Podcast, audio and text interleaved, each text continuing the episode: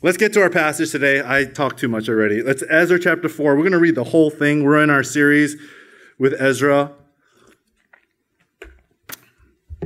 And so let's read Ezra chapter 4 together and we'll get into our sermon.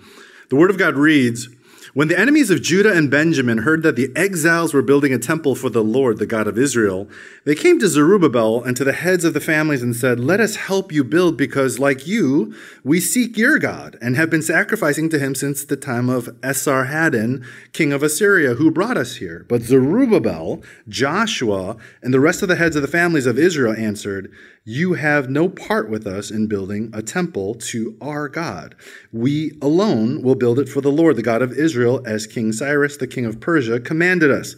Then the peoples around them set out to discourage the people of Judah and make them afraid to go on building.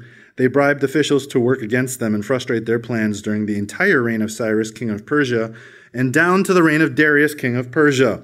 At the beginning of the reign of Xerxes, they lodged an accusation against the people of Judah and Jerusalem. And in the days of Artaxerxes, king of Persia, Bishlam, Mithredath, Tabeel and the rest of his associates wrote a letter to Artaxerxes. The letter was written in Aramaic script and in the Aramaic language. Rehum, the commanding officer, and Shimshai, the secretary, wrote a letter against Jerusalem to Artaxerxes the king as follows Rehum, the commanding officer, and Shimshai, the secretary, together with the rest of their associates, the judges, officials, and administrators over the people from Persia, Uruk, and Babylon, the Elamites of Susa, and, and the other people whom the great and honorable Ashurbanipal deported and settled in the city of Samaria and elsewhere in Trans Euphrates. Uh, this is a copy of the letter they sent him. To King Artaxerxes, from your servants in, in Trans Euphrates, the king should know that the people who came up to us from you have gone to Jerusalem and are rebuilding that rebellious and wicked city. They are restoring the walls and repairing the foundations. Furthermore, the king should know that if this city is built and its walls are restored, no more taxes, tribute, or duty will be paid, and eventually the royal revenues will suffer. And now, since we are under obligation to the palace and it is not proper for us to see the king dishonored, we are sending this message to inform the king so that a search may be made in the archives of your predecessors. In these records, you will find that this city is a rebellious city, troublesome to kings and provinces, a place with a long history of sedition. This is why, that is why the city was destroyed. We informed the king that if this city is built and its walls are restored, you will be left with nothing in Trans Euphrates. The king sent this reply to Rehum, the commanding officer, Shimshai the secretary, and the rest of their associates living in Samaria and elsewhere in Trans Euphrates. Greetings. The letter you sent us has been read and translated in my presence. I issued an order and a search was made, and it was found that the city has a long history of revolt against kings and have been a place of rebellion and sedition. Jerusalem has had powerful kings ruling over the whole of Trans Euphrates, and taxes, tribute, and duty were paid to them. Now issue an order to these men to stop work so that this city will not be rebuilt until I so order. Be careful not to neglect this matter. Why let this threat grow to the detriment of the royal interests? As soon as the copy of the letter of King Artaxerxes was read to Rehum and Shimshai the secretary and their associates, they went immediately to the Jews in Jerusalem and compelled them by force to stop. Thus, the work in the house of God in Jerusalem came to a standstill until the second year of the reign of Darius, king of Persia.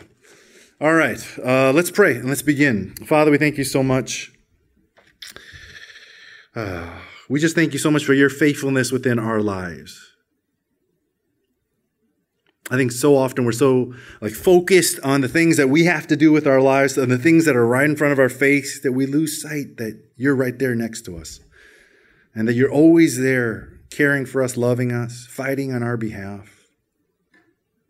And so today, God, give us open hearts and open minds and an open spirit to celebrate who you are in our lives and to truly partner with you so we might walk through it with you. We thank you, God. In Jesus' name we pray.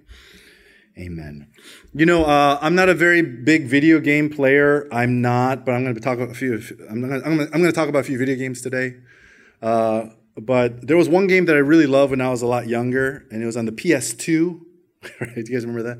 Uh, it was called. It was a game called Metal Gear Solid. I don't know if you have you ever played this one. Do you guys know this game? Anyway, it was the first game that I ever got addicted to, and the reason why I got addicted to it is because it was so hard, you know. And the reason why it was so hard, and, and you know, I don't know what it is, like, but I, I just kept on dying. Every stage I would go through, I would just keep on dying, and the more I would die, the more I would get angry.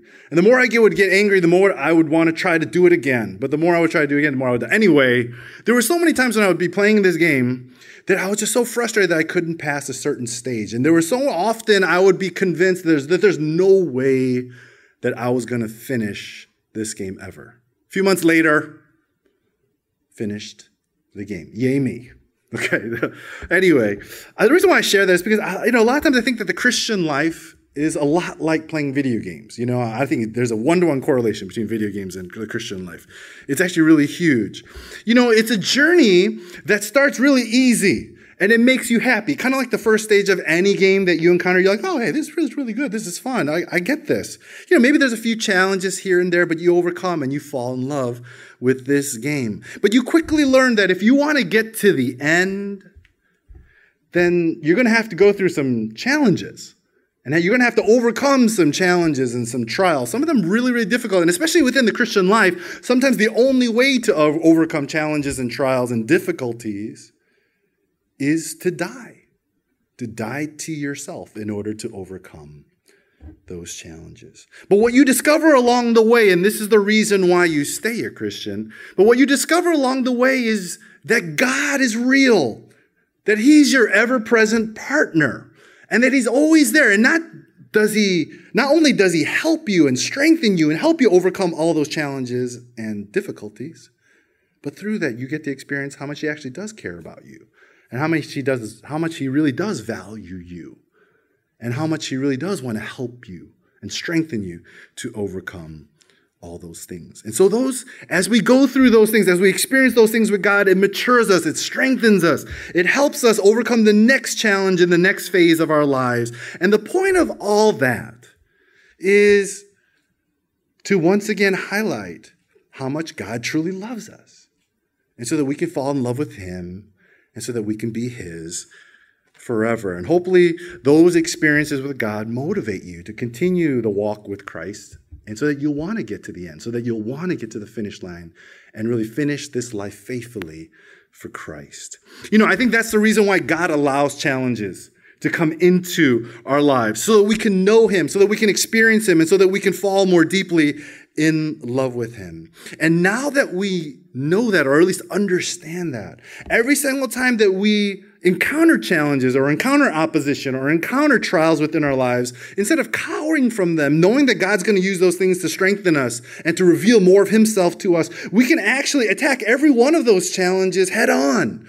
We can actually attack it directly, knowing and being confident that God is always going to be with us, that He's going to strengthen us, that His love will always be closer to us, and that we'll get to experience Him much more deeply. Ezra 4 is a story of what to do when you are under attack, right? When you face opposition in life and when your faith is constantly being challenged. That's why Ezra 4 exists for us. And what's really interesting about Ezra 4, I don't know if you got it, but if you read this chapter again, it is not actually written chronologically, but it's a chapter that's written thematically. The first few verses continue exactly where chapter 3 left off. But then all of a sudden, what is it? Verse in verse 5 or in verse 6, it fast forwards 20 years. Right, and talks about King Darius, which is 20 years later than the current story from Ezra chapter 3. And then it fast forwards 30 more years to King Artaxerxes and Artaxerxes, right? And then verse 24 brings us back to the current timeline. So it's all over the shop, this particular passage. But the question is why? Why does Ezra write a chapter like this in the midst of the story that's going on? And it's very, very simple. The reason why he writes this chapter is simply to emphasize um, and to highlight God's faithfulness to his people as they go through opposition within their lives. That's what it is. He's emphasizing to his own people God's faithfulness when you encounter opposition in your life. Okay. And so what this, what chapter four is, is really is the huge part of chapter four is this story that happens 50 years from now. When the people of Israel tried to rebuild the city of Jerusalem, the surrounding people of the land didn't want them to build that city. And so they were opposed to it. And so the bottom line, the reason why Ezra shares that story is to show the people of today, do you see? God is faithful to us, even in the midst of opposition, even though everyone in the whole country and the biggest superpower in the world was against us. God changed all that so that we could rebuild the city of Jerusalem. He united us together, He brought us together, and He showed His faithfulness to us. And so when we come back to the current timeline, they're rebuilding the temple, but there's a lot of opposition in rebuilding the temple. But what God is trying to tell these people now is hey, God will always be faithful to you, especially in the midst of opposition and challenges within your life. So don't lose faith. Don't compromise, right? Don't stop trusting in God. Keep on living holy. Keep on honoring Him. Stand firm because God is faithful and He will be faithful to you. And only when you stand firm in Him will you get to finish what He began. That is the reason why Ezra 4 is here. And that's the message for us today to stand firm in Christ. And, I, and, and, that's not just applicable to us as individuals, but I think it's really applicable to us as a church. And the reason why I say that is because this particular chapter spans generations, which is what the church is, right? Older, younger, all together. And the reason, and so just like the church, we, or just like individuals, we need to stand firm as a church together against opposition and challenges. And God is going to grow us through those challenges so that we could take on the next one together. But most importantly, through all those challenges, He wants to reveal to us and to show to us how faithful and good He really is so that we'll fall more deeply in love with Him. Do you guys get this? Okay, that's the message for today. But one more reason before we get into it. Another reason why this particular passage here, Ezra 40 or Ezra 4, and the reason why this particular passage spans 50 years of history is to teach us that a lot of times the most valuable lessons you're going to learn in your life comes when you overcome challenges, right? Comes when you overcome the difficulties within your life. Sometimes the only way to learn those valuable lessons in life is to actually encounter those challenges, encounter those difficulties, and learn how to overcome them with God. God will grow us through those. God will strengthen us through that. God will reveal, reveal Himself. Uh, will reveal himself to us so that we'll know him so it's it's awesome but challenge all challenges also our rea- our reality of life right and the thing is, anyone who wants to live for God, they're going to find themselves um, against opposition. And so, you know, the evil one is always going to use people, circumstances, ideas, whatever he can to try to get in our way to prevent us from building God's kingdom and living faithfully for him. So, let's stand firm in Christ. Today, I want to talk about the way I want to take our message is I just want to talk about two ways that these Jews encountered opposition, and through that, hopefully, we'll really learn something about standing firm in Christ through them. Okay? Um, the first attack, or the first opposition that the Jews faced, came from the people of the land. And we find that story in verses 1 to 5. Let's just read verses 1 to 3 together. It says this It says, When the enemies of Judah and Benjamin heard that the exiles were building a temple for the Lord, the God of Israel, they came to Zerubbabel and to the heads of the families and said, Let us help you build, because like you, we seek your God and have been sacrificing to him since the days of Esarhaddon, king of Assyria, who brought us here. But Zerubbabel, Joshua, and the rest of the heads of the families of Israel answered, You have no part with us in building a temple to our God. We alone will build it for the Lord, the God of Israel, as King Cyrus, the king of Persia, commanded us. Now, this is a very interesting story. So the Jews come over and they want to build this temple and they start building this temple, but the people of the land come to Zerubbabel and the leaders and say, Hey, we'd love to help. You know? And which is awesome. And not only that, but hey, we like worship the same God, man. And we want to help you. And so to me, that's looking like a win-win. That's a good, good and good. How, how could there be anything bad? But our text tells us that they, in fact, did not worship the same God at all. It says that they are actually enemies of the Jews, which means that they are enemies of God as well. And so they actually came to deceive the Jews, right? So, so if that was the case, then why would they ever volunteer to do manual labor, right? Which is, the, you would never do that, even if you're trying to deceive somebody. And the most likely answer to that is simply, I think they were kind of just hedging their bets for themselves. You know, these are the people that knew that in the previous temple, God had blessed the Jews so abundantly, you know, materialistic, materially and financially, that if this was real and if God was going to do that to the Jews again, they wanted a part of that pie. So they just wanted it for themselves. It's all selfish motives there.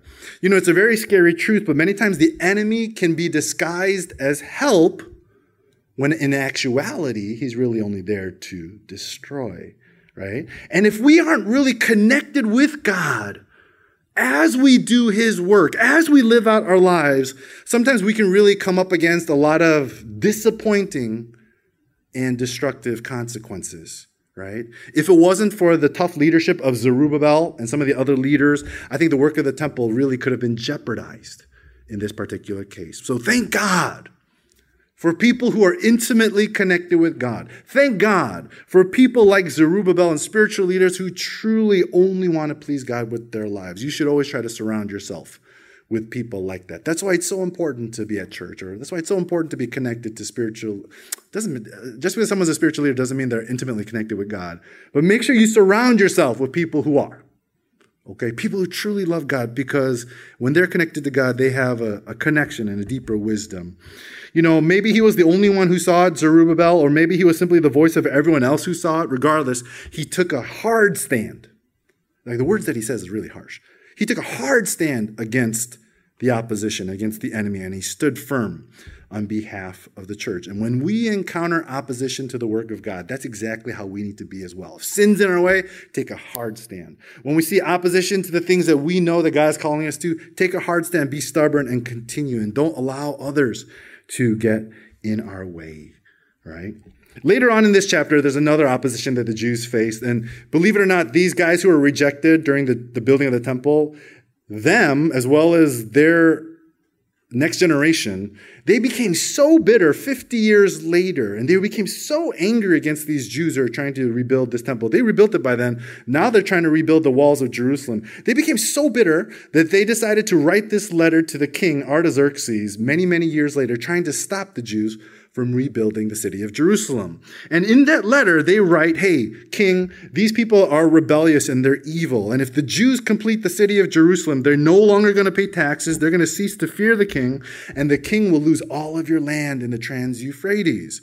Were any of these accusations true? And the answer is no, not at all. But what's happening to those Jews sounds a lot like what's happening today to Christians. You know what I'm saying? It's becoming increasingly clear in our day and age that the people in our world regard our faithfulness to Jesus Christ as rebelliousness. Oh, Eddie, that's a little bit radical for you to say, but no, it's really, really true, right? Our faithfulness to Christ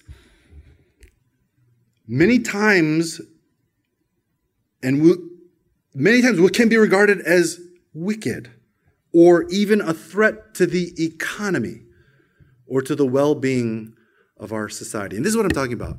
Uh, do you guys watch Q&A? Right? No one watches ABC, do you? anyway, maybe that's the, I'm old.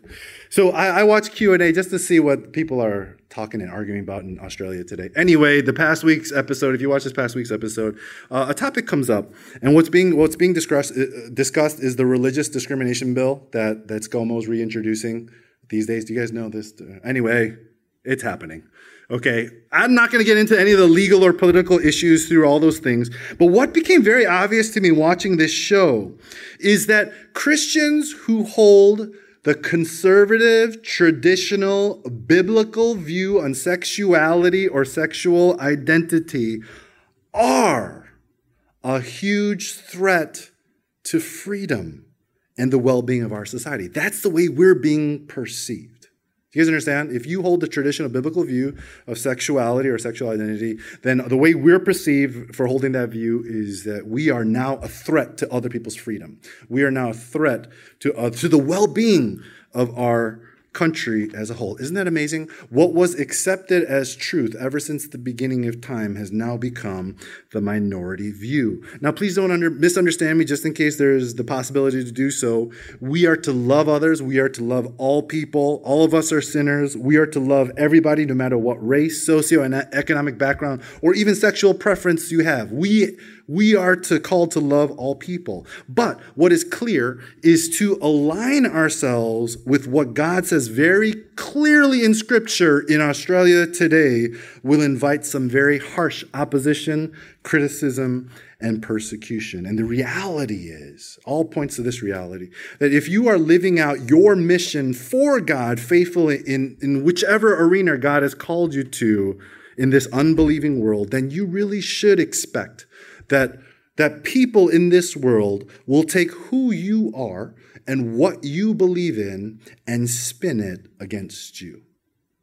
Okay? That should be what is happening. And the reason why is because that's exactly what happened to Jesus Christ.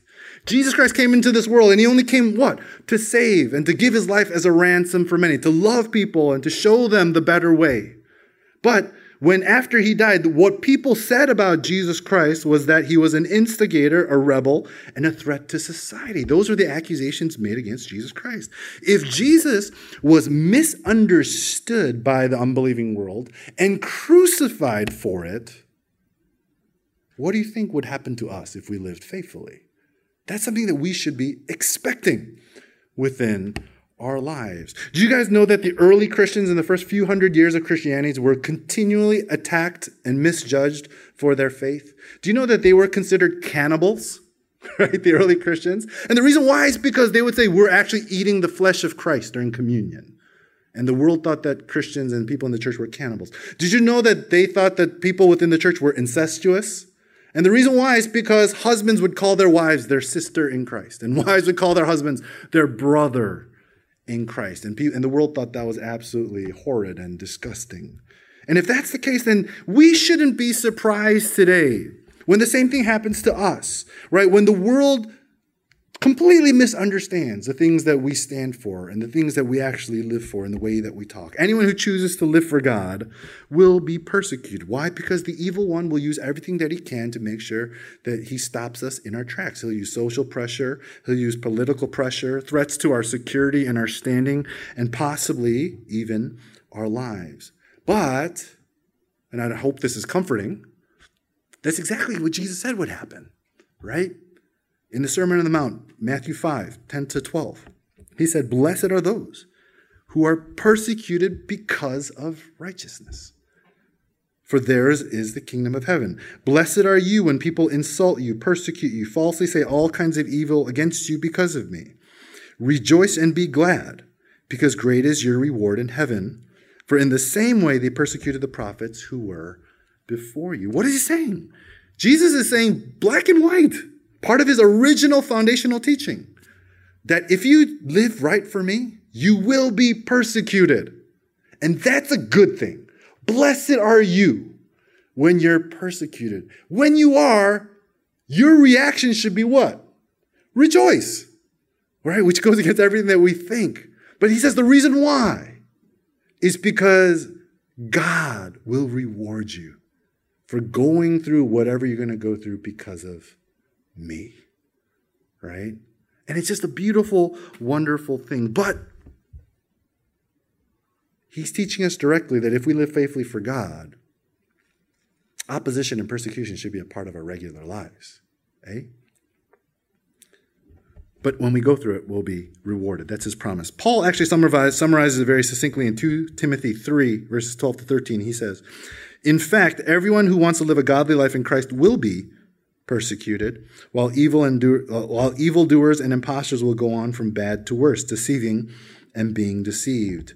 Right? So basically that's what he's saying. But here's the good news. Paul actually teaches us how to stand firm in Christ in verses 14 and 15. It says this, "But as for you, here we go, continue in what you have learned and what you have become convinced of, because you know those whom from you learned it."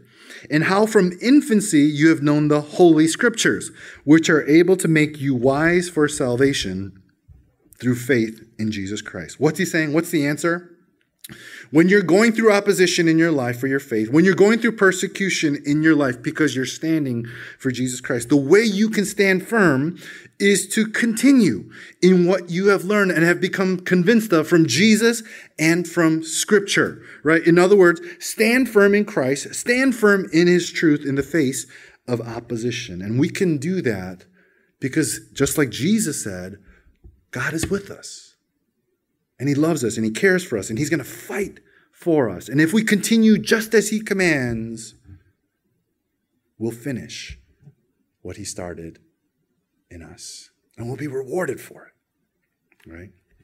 When we encounter challenges and opposition in our lives as Christians, it's so important not to give up, but to continue to live faithfully and standing firm in our biblical convictions. In that way, we honor Christ through our faith and we make our lives a worship to him. But there's one more way that I really think that we can stand firm. And I really believe this one way is very pivotal um, in our walk with Christ. And so this is my personal advice, and that's this uh, don't cheat. Okay, that's it. So stand firm in your convictions that whatever you learn from scriptures, whatever you learn from Christ, no matter how unpopular stuff like that is, Stand firm, believe in it, bank your whole life on it, no matter what the world thinks of it, and let's live faithfully for God. And whatever, and come what may, whatever persecution, or opposition we face, God will strengthen us to help us get through it, no matter what it costs. That's the first thing. The second thing is don't cheat. Okay, and this is what I mean. Um, uh, five years ago, I, I think uh, four years ago, I bought my kids a Nintendo Switch.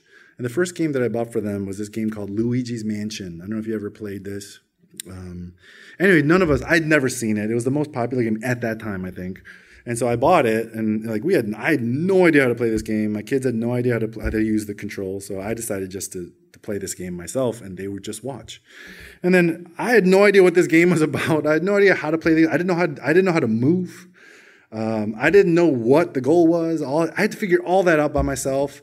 And then I realized, oh yeah, you got to find hidden things. You got to like defeat these you know monsters and ghosts and bosses and you gotta and there's all these like you know there's like storyline a storyline b storyline c you know all these it's, it's anyway you, you gotta figure out. It took me forever to play this game and um but anyway five months later after playing like two to three hours a day which unfortunately i that's what i did uh, i finished it and you know, when I finished this game, my kids and I, we literally like stood up, we were like celebrating, we are like yelling, screaming. It was such a great accomplishment.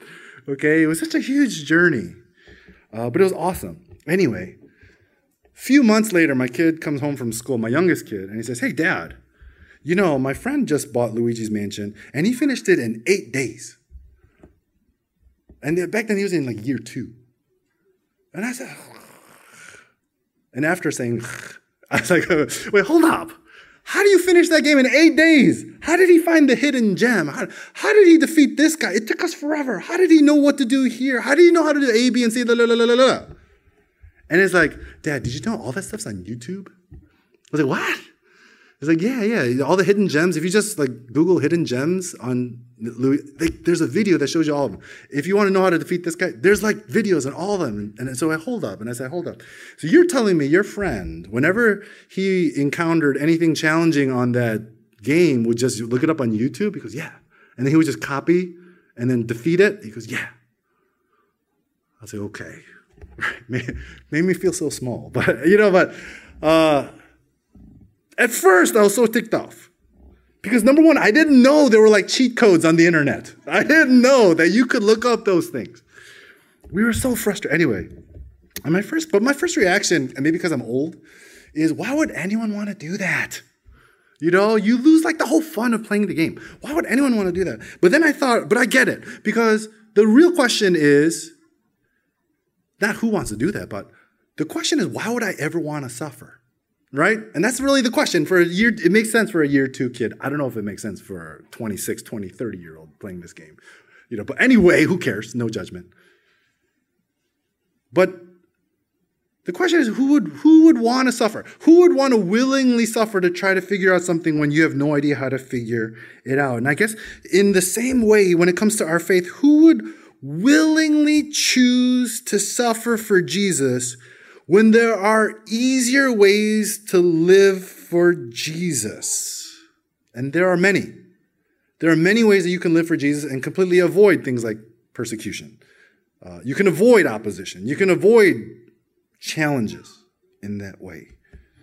And the way I would respond is this way. To this day, there's no game that I love more on the Nintendo Switch than Luigi's Mansion. And it's not because the game itself is good, it's just okay. There are so many better games on Nintendo Switch, okay?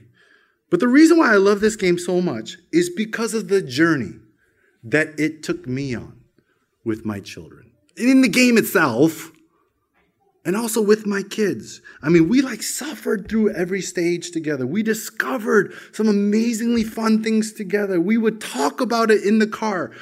I kid you not, we sing the songs of the levels. You know how every level has background songs? You don't realize it, but there's songs. We sing those in the car together.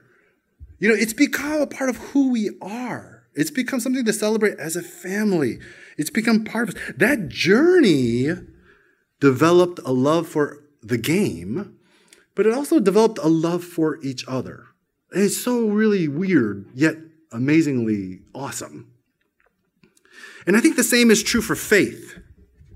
When we choose to stand firm and to go through opposition, to overcome challenges together, and to meet those things head on and suffer sometimes for our beliefs, that journey deepens our love for God and it also deepens our love for each other if we get to go through it together. It deepens our love for God because we discover that He actually is real, that He actually does care, that He's actually present within our lives, that He wants to give us wisdom to overcome those situations. He wants to give us power, maybe to overcome and strength to overcome these things.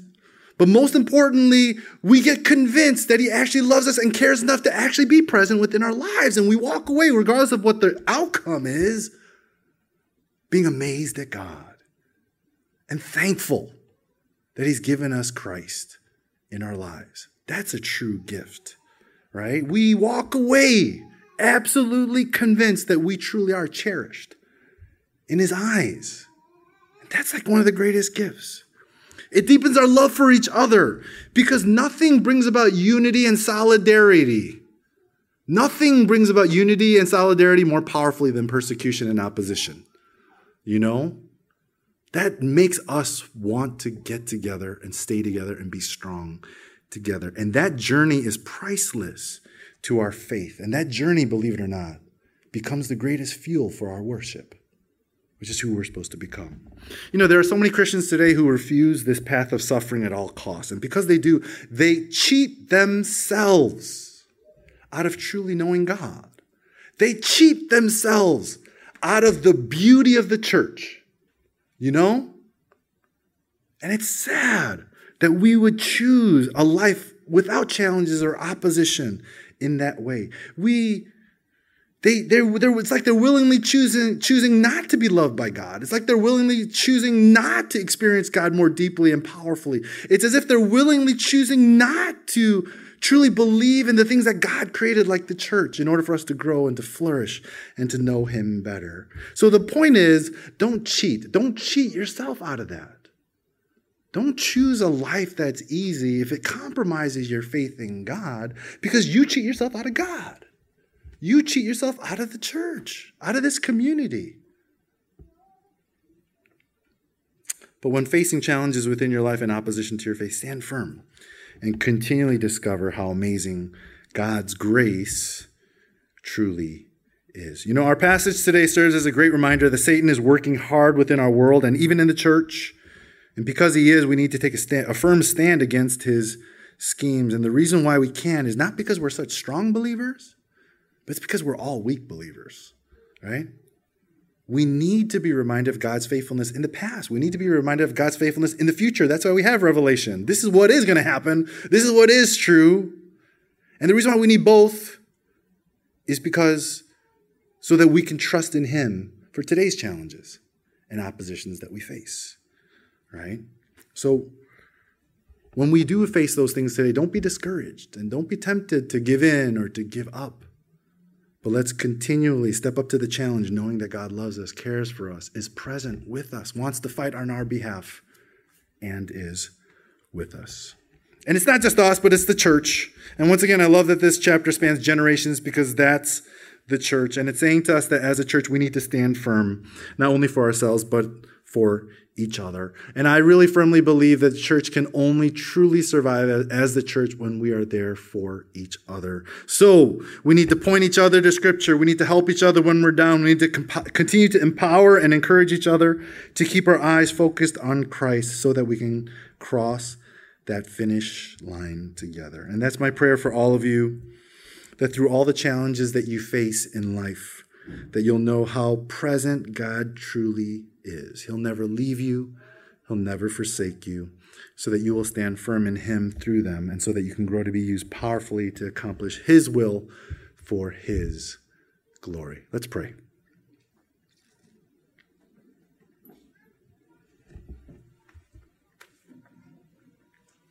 You know, the Christian life is hard. But the beauty of the Christian life is that when life gets hard, God gets closer. We're not strong, we're actually weak. But His power is made perfect in our weaknesses. So let's continually boast in those weaknesses. Let's continually boast in those situations where we have no idea how we're going to get out of it except for God. Let's continually boast in those circumstances that make it that make life so tough and that we need God to come through or else dot dot dot so that his power can be made perfect in our weakness. Let's reach out to God. Let's depend upon Him for everything so that we might persevere. Maybe some of you are going through some tough things, whether it's from the lockdown, maybe it's from work, maybe it's your particular situation, maybe it's relationships within your life, and for some reason it's taking its toll. Let's reach out to God. Know that He loves you, He cares for you, he wants to fight for you. Maybe up to now, you know, maybe your faith really hasn't been priority number one in your life coming out of the lockdown. Maybe today's a reminder that, wow, there really is something eternal around the corner, isn't there? I really do need to get back to God. And maybe today's the day that God's saying, Come, I'm here. Let's walk together. But regardless, whatever you choose to do, please don't ever cheat yourself out of an opportunity to know God and to come back to God, to partner with Him, to go through some stuff together, and to discover how amazing Him and the church really is. Let's give ourselves to Him and let's give ourselves to the church so that God might use us to encourage and empower others to seek after Him as well. Let's pray.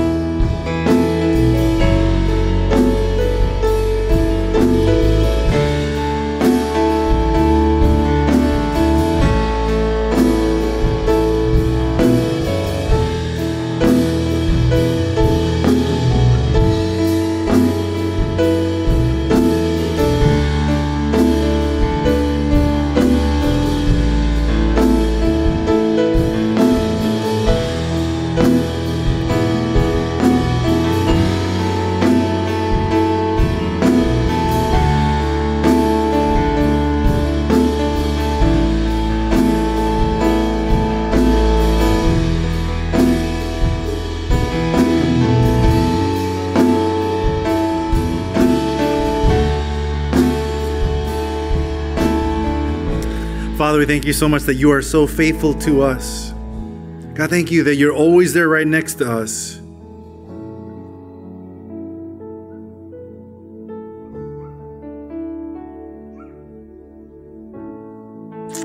God, I just bring um, myself and each one of us uh, to you. God, we need you. We really do. It's so hard to live as a faithful Christian in today's world. There are so many things against us. There are so many other things that look so much more attractive. Sometimes our understanding or our view of Christianity is so archaic, or at least it feels archaic. But that but there is absolutely nothing in this world that compares to knowing you and to being with you. And so, God, I, I ask that you reveal yourself to us once again as a church, that we might just see how amazing you are, how beautiful you really are, how pure and beautiful your love for us really is. So much so that it would actually change us to want you and you alone in this life and to treasure you above all things, so that it would be our joy to go through any opposition or persecution that you might send our way or befit us or think that we are worthy to overcome with you. That's a journey that I want to sign up for, God. And I pray that that's a journey that each one of our people can go on so that we can know you and love you and truly live a genuine, sincere life of worship for your glory. So, God, work. You know, work in our lives. Grab a hold of each and every single one of these hearts so that you can be real and everything to them. We thank you, God, for all this. In Jesus' name we pray. Amen.